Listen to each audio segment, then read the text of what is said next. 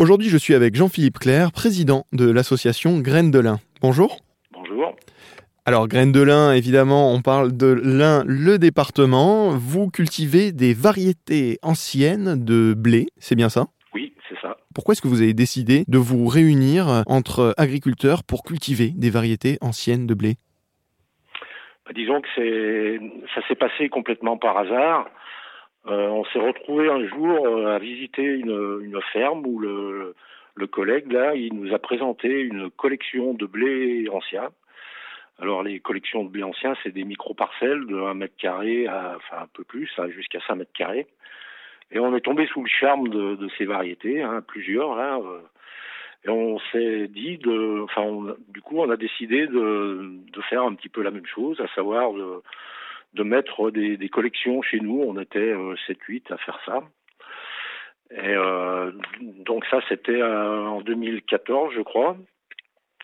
Donc on a implanté euh, des, des, col- des, des collections. Donc on avait une vingtaine à peu près de variétés euh, différentes qu'on a testées chez nous pour voir un petit peu ce qu'elles euh, ce qu'elles euh, donnaient sur nos, terrains.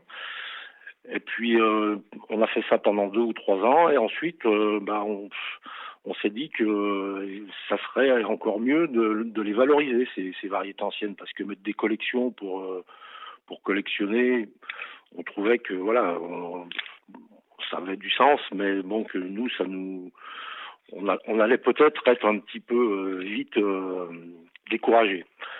Donc voilà, c'est pour ça qu'est née en 2016 euh, l'association Graines de lin.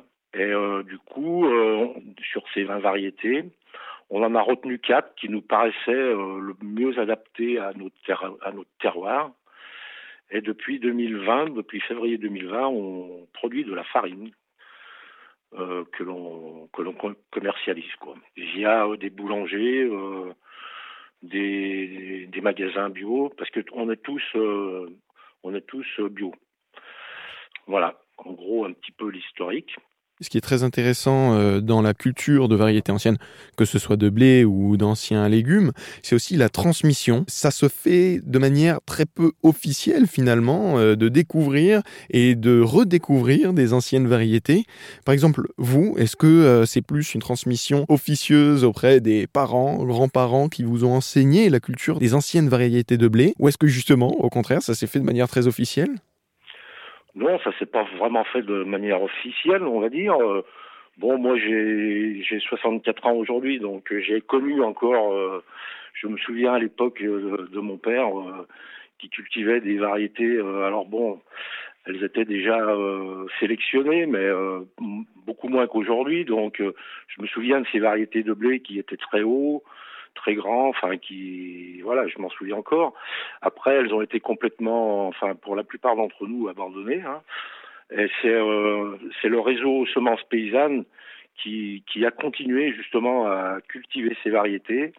Alors c'était à petite échelle, mais bon, c'est eux qui ont participé quand même à la conservation de ces, ces variétés. On peut quand même que les les en remercier aujourd'hui.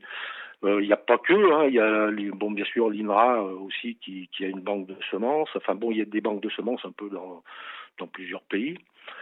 Mais bon, pour notre part, c'est pas, ça vient pas forcément d'une transmission euh, par nos parents ou, quelque, chose comme ça. C'est plus par rapport à des rencontres avec des gens du réseau semences paysannes justement qu'on a pu réapprendre, à, si, je puis dire, à les recultiver redécouvrir les variétés anciennes de blé pour ses nombreux bienfaits. C'est l'initiative de Jean-Philippe Claire, agriculteur dans l'Ain.